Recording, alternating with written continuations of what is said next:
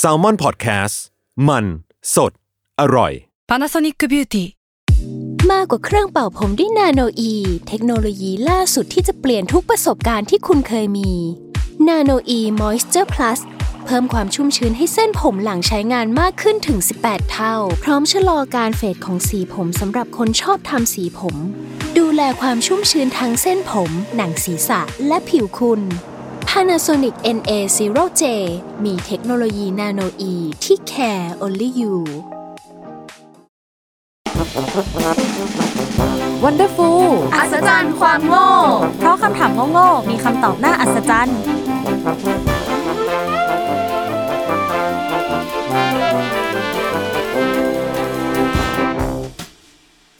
สวัสดีค่ะยินดีต้อนรับเข้าสู่รายการ Wonderful อัศจรรย์ความโง่ เพราะคำถามโง่ๆมีคำตอบน่าอัศจรรย์ค่ะ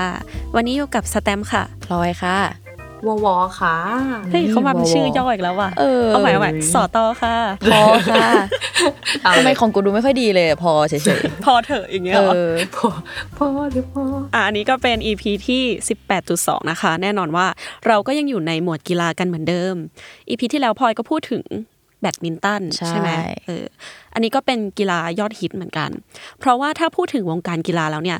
เราว่าฟุตบอลเป็นกีฬาที่ได้รับความนิยมเป็นอันดับต้นๆของโลกเลย เชื่อว่าต่อให้เป็นคนที่ไม่ได้ติดตามฟุตบอล ก็น่าจะเคยได้ยินเรื่องของการแข่งขัน ชื่อทีมฟุตบอล หรือแม้แต่ชื่อนักเตะผ่านหูผ่านตากันมาบ้าง และฟุตบอลก็เป็นกีฬาหนึ่งเลยที่มีศัพท์เฉพาะเยอะมากเป็นกัน อย่างเช่นคำว่า assist เอ้ยถามก่อนดีกว่ารู้จักไหมรู้จัก assist ไหมว่า assist แปลว่าอะไรรู้จักมันคือการแบบช่วยเขาเรียกอะไรส่งลูกให้เตะเข้าโกไงเออใช่นี่สื่อภาษาปะเนี่ยเอ้ยผม FC บูล็อกครับเอออ่าโอเคอ่าคำว่า assist เนี่ยมันก็หมายถึงการส่งลูกบอลให้นักเตะอีกคนยิงประตูได้ สมมติว่าเราเป็นคนส่งลูกให้พลอยแล้วพลอยยิงเข้า เราก็จะเป็นคนที่ได้ assist และนอกจากนี้เนี่ยมันก็มีอีกหลายคำเลยทั้งคำว่า hat trick clean sheet counter attack แล้วก็ handball ซึ่ง handball ในที่นี้ไม่ได้หมายถึงกีฬา handball แต่ว่าหมายถึงการทำฟาวล์จากการที่มือของนักเตะสัมผัสลูกบอล อันนี้ขอนอกเรื่องนิดนึงคือมันเป็นเรื่องของเราเอง ตอนปีหนึ่งอะเราเคยแข่งฟุตซอลแล้วเราก็ทำแฮนด์บอลไปสองรอบไม่เป็นไรเว้ก็ยถือว่าไม่เป็นไรเว้ยถือว่าแอบเป็นตัวถ่วงทีมนิดนึงไม่งั้นเขาจะชื่อฟุตไหมล่ะเพื่อนเขาให้ใช้เท้าไงเออเนาะอะแต่ว่าอะ คำพวกนี้ที่เราพูดมาเนี่ยมันก็เป็นคำศัพท์ที่ใช้ในการแข่งขัน จะบอกว่ามันยังมีคำที่ใช้กับตัวบุคคลแล้วก็รางวัลด้วย อย่างเช่นคำว่ากุนซือหมายถึงผู้จัดการทีมอะซึ่งคำนี้ก็อาจจะใช้ในวงการอื่นๆด้วย แล้วก็บาลงดอร์บาลงดอร์เนี่ยคือรางวัลของนักเตะสโมสรในสังกัดยูฟาที่มีผลงานดีที่สุดในรอบปี อยากถามทั้งสองคนก่อนว่า มีคำในวงการฟุตบอลคำไหนที่คุณคุ้นกันบ้างไหมของเราคือแบบเอาจริงต้องออกตัวก่อนว่า ไม่เคยดูฟุตบอลอะอ่าไม่ค่อยดูแล้วกันไม่ได้ดูแบบจริงจังเออใช่ไหมไม่ได้ดูแบบจริงจังก็เลยแบบจะดูจากแบบอนิเมะบูล็อกอะไรอย่างงี้ซะมากกไหนว่าไหนขายหน่อยมันเป็นยังไง คือมันเป็นเฮ้ยมันจะยาวนะคือมันเป็นอนิเมะฟุตบอลแบบที่ไม่ได้ขายเรื่องความสามัคคีอะคือมันขายอ่าเรื่องแบบ ฉันจะต้องเป็น striker มือหนึ่งของเกาเออของญี่ปุ่นให้ได้อะไรเงี้ย striker คือแบบศูนย์หน้าอะไรแบบนี้กองหน้าอะไรอย่างใช่งี้กองหน้า คือเหมือนแบบมันก็จะแข่งกันในแบบ ที่ปิดที่หนึ่งเพื่อที่จะแบบหาคนหนึ่งที่แบบเก่งที่สุดอะไรแบบนี้เออเป็นยอดแห่ง striker ใช่ เป็นสุดยอด striker แล้วคือแบบทุกคนต้องมีอีโก้ของตัวเอง เพื่อที่จะแบบฝ่าฟันอุปสรรคอะไรอย่างนี้ไปให้ได้อะไรเงี้ยแต่แต่ช่วงฟุตบอลโลกเห็นฮิตมากเลยนะ เรื่องบลูล็อกอะแบบทุจริกงเหครนอทุกคนพากันแห่ซื้อแบบเออเสื้อบลูล็อกอะไรอย่างเงี้ยเออ แล้วคือกูไม่ดูฟุตบอลโลกเออเออแต่ว่านั่นแหละวงการวงการแอนิเมะเลยเขาแบบหายกันช่วงนี้เออแล้ววิวันน่ะมีคำในวงการฟุตบอลที่คุ้นๆบ้างไหม ออกตัวเหมือนกันว่าไม่ใช่คนที่ตามฟุตบอลเท่าไหร่ แต่ว่าเคยได้ยินคำว่า mid midfield ปะอ๋อใช่ใช่ midfield มันเป็นชื่อตำแหน่งกองกลางอ่าเออ อะก็อย่างที่เราเกริ่นไปตอนต้นเนาะว่าต่อให้คนที่ไม่ได้ติดตามวงการฟุตบอลเนี่ยก็น่าจะเออเคยคุ้นๆหรือว่าเคยได้ยินผ่านหูผ่านตากันมาบ้าง ทีนี้เนี่ยมันมีอีกคำหนึ่งที่เรารู้สึกว่ามันน่าสนใจ แล้วมันก็เป็นคำถามในวันนี้นะคะ นั่นก็คือคำว่าดาวซัลโวอืมเคยได้ยินไหมเคยได้ยินไหมเคยได้ยินเคยได้ยินเคยคือแบบเคยได้ยินคำนี้ครั้งแรกตอนปีหนึ่งคืออมต้องบอกก่อนว่าเรียนหญิงหญิงล้วนมาตลอด ก็เลยจะไม่ค่อยมีการแข่งฟุตบอลอะไรอย่างเงี้ยจนเข้าปีหนึ่งแล้วแบบ เพื่อนบอกว่า เฮ้ย พี่คนเนี้ยแม่งเป็นดาวซัลโวเว้ย กูแบบไอ้เหี้ยเป็นอะไรนะขออีกทีคือเหมือนเป็นแบบเป็นชื่ออะไรสักอย่างหนึ่งเครื่องปรุงหรืออะไรไม่รู้อะเอ้ยแต่ว่าครั้งแรกที่เราได้ยินคำว่าดาวซัลโวอะเรารู้สึกคำว่าซัลโวมันเหมือนแบบ อะไรก็ก็ตามที่อยู่ในวงการรถแข่งอะหรือแบบเออเป็นไปน้ำได้มันอะไรอย่างเงี้ยเอออะอันนี้ก็มาต่อกันที่เรื่องดาวซันโวของเราดีกว่า ในความรู้สึกส่วนตัวของเรานะ คือพอมันมีคำว่าดาว อยู่หน้าคำนามอะไรก็ตามในภาษาไทยอะมันจะดูเหมือนเป็นคำเรียกตัวแม่ หรือว่าตัวจี๊ดของวงการ อย่างเช่นคำว่า ดาวมหาลัย ดาวตลก หรือว่าดาวติ๊กต็อกเออออย่างคุณพลอยเขาก็กำลังแบบเดบิวเฮ้ยต์ยังหรอยังโอ้โหตัวแม่ตัวมัมปะ เออ ทีนี้เราก็มาดูกันว่าดาวซัลโวเนี่ยมันหมายถึงอะไร เอาแค่คำว่าซัลโวก่อนละกัน เว็บคอนเขาบอกว่าซันโวเป็นภาษาอังกฤษหมายถึง การยิงปืนครั้งเดียวหลายกระบอกพร้อมกัน หรือว่าการระดมยิง ซึ่งแน่นอนว่าการยิงในกีฬาฟุตบอลเนี่ยมันก็คือการทำประตู เหมือนกับภาษาไทยของเราเหมือนกัน ที่จะชอบใช้คำว่ายิงแทนการทำประตู เช่นคำว่ายิงเข้าไปแล้ว หรือว่าลูกนี้ซาก้ายิงโคตรสวยเลยว่ะ อะไรอย่างงี้อันนี้ซาก้าคืออันนี้แอบ bias ทีมที่ตัวเองชอบนิดนึงค่ะเป็นโอเคอ่าเป็นนักเตะของทีมอาร์เซนอลเอออืมทีนี้คำว่าซัลโวเนี่ยมันก็เลยถูกเอามาเรียกแทนการทำประตู แต่ว่าจริง ๆ แล้วต่างประเทศเขาไม่ได้นิยมใช้คำนี้กัน เพราะว่ามันเหมือนเป็นแค่คำที่เอามาเปรียบเทียบเฉยๆ จะมีแค่บางโอกาสเท่านั้นเลยที่เขาจะใช้คำนี้ ต่อมาเรามาดูกันที่คำว่าดาวซัลโวดีกว่าเออที่เป็นคำถามของเราวันนี้เนาะในภาษาอังกฤษเนี่ยเขาไม่ได้ใช้คำว่า star กับคำว่า salvoแต่ที่คนไทยใช้คำว่าดาว เพราะว่า คำว่าดาวมันหมายถึงคนที่ outstanding อะเออเหมือนที่เราบอกไปดาวมหาลัยดาวติ๊กต็อกอย่างราชบัณฑิตยสถานเขาก็ได้ให้ความหมายของคำว่าดาวไว้ว่าคำเรียกบุคคลที่เด่นในด้านใดด้านหนึ่ง ดาวซัลโวมันก็เลยหมายถึงนักเตะที่ทำประตูสูงสุดในการแข่งขันฟุตบอล แต่ว่าในต่างประเทศเนี่ยเขาก็จะใช้คำว่า top goal scorer หรือ prolific goal scorer ในการเรียกตำแหน่งนี้กัน แบบสมมติเวลาที่มันออกมาว่าเอ้ยใครได้ดาวซัลโวอะไรเงี้ยเขาก็จะเขียนหัวข้อข้างบนไว้ว่า top goal scorer อะแล้วก็จะเป็นไล่อันดับลงมา มันก็คือตรงตัวเลยเนอะแบบเป็นผู้ทำคะแนนที่เยอะสูงที่สุดที่สุดเออที่เป็นย่างงี้ top อะไรแบบนี้เใช่ใช่อันนี้เขาก็จะใช้แบบตรงตัวไปเลย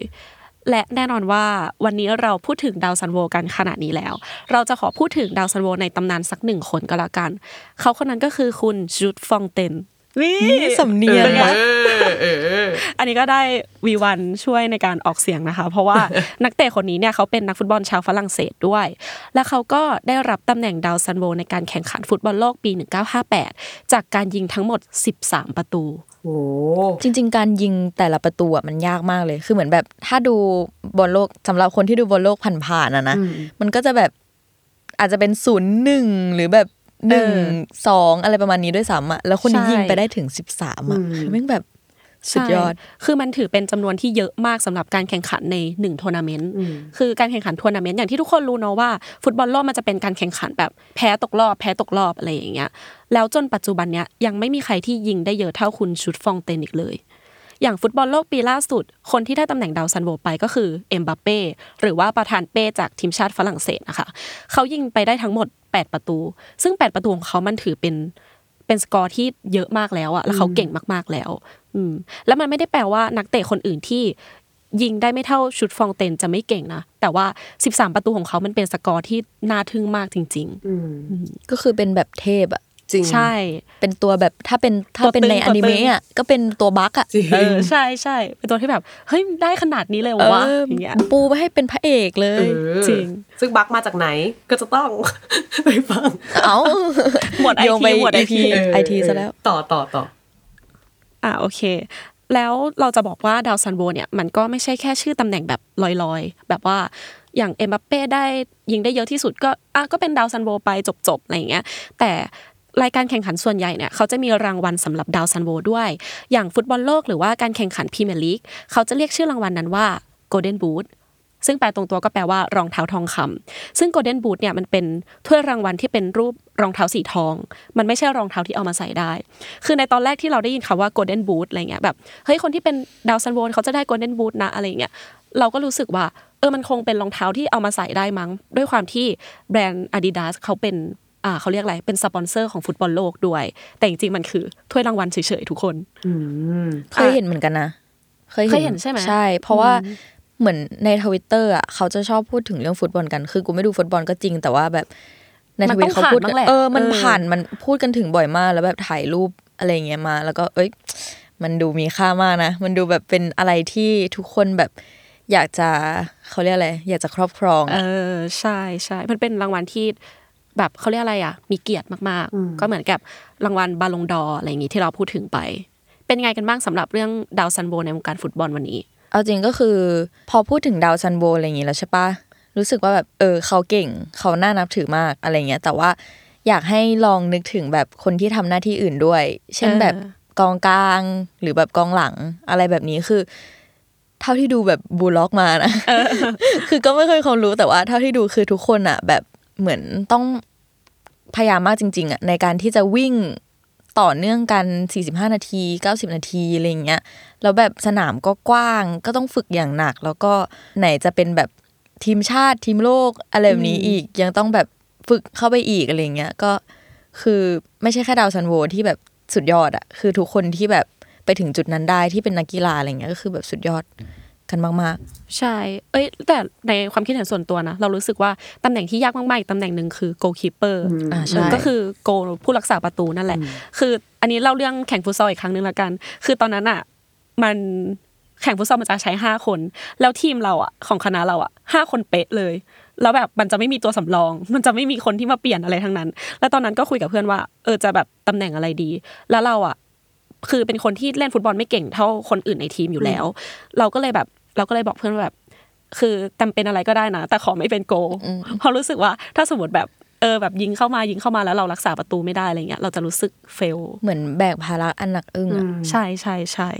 เออเออแต่ว่าเหมือนพอพอรู้ถึงที่มาจริง ๆ ของดาวซัลโวแล้วอะเหมือนแบบ เออจริงๆซาโวมันก็เป็น